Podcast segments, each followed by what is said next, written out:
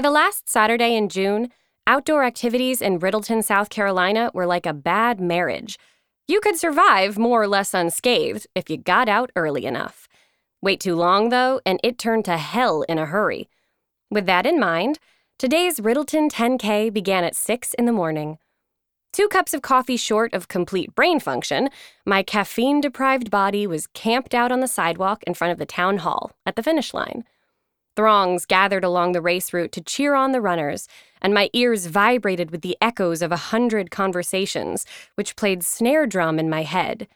Mostly arguments about who would win the competition, although a young couple behind me argued over whether to spend money they didn't have on a new 50 inch flat screen on clearance at Walmart no surprise, he was the yes, she the no.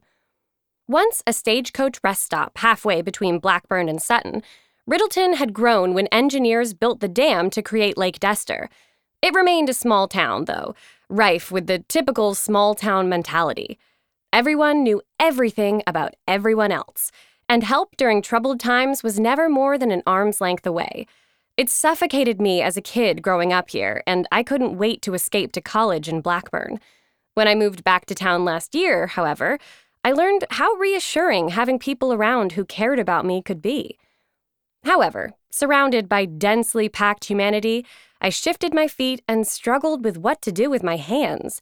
No room in the pockets of my getting tighter everyday jeans, so I lowered them to my sides. Unfortunately, my puppy Savannah's leash occupied one of them. Ouch! A tiny drop of blood welled on my index finger. I stuck the offended digit in my mouth and glanced down. My German Shepherd puppy fixed her warm brown eyes on me, ears back, tail wagging. I squatted to her level. Now, see here, Savannah, just because you own a maw full of razor blades doesn't mean you're allowed to slice me to ribbons every time you want a little attention. She licked my cheek, her silver muzzle prickly against my skin. So much for scolding. Brittany Dunlop, her flyaway blonde hair taking off in the breeze, squeezed in beside us.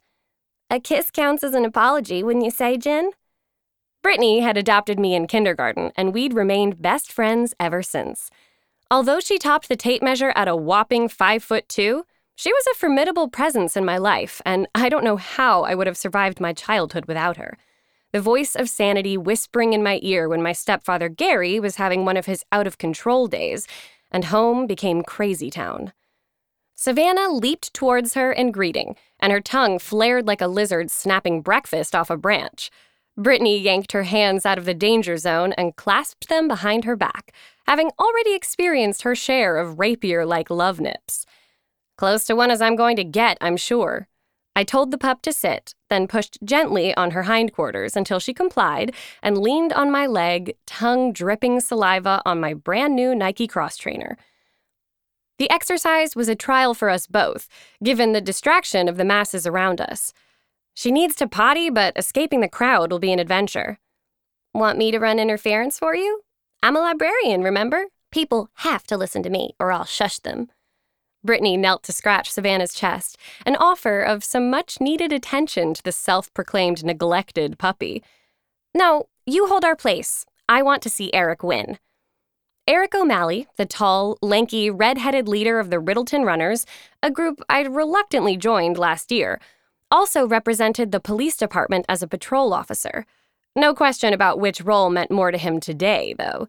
He chased the finish line like it was an armed robbery suspect trying to get away. Brittany pursed her thin lips and inched her oversized, tiger striped glasses back up to the bridge of her nose. You think he's fast enough? Hard to say, but a win would mean a lot to him. Besides, I've learned to appreciate his friendship, so I should root for him, don't you think? She raised her so pale they could barely be seen in the sunlight eyebrows. Yeah, like that's the only reason. I send her an eye roll. Please, I'm well aware of what you're thinking. He's my running buddy, and a win would make him happy, which is my only interest. If you say so. Brittany crossed her arms. Want to put your money where your mouth is?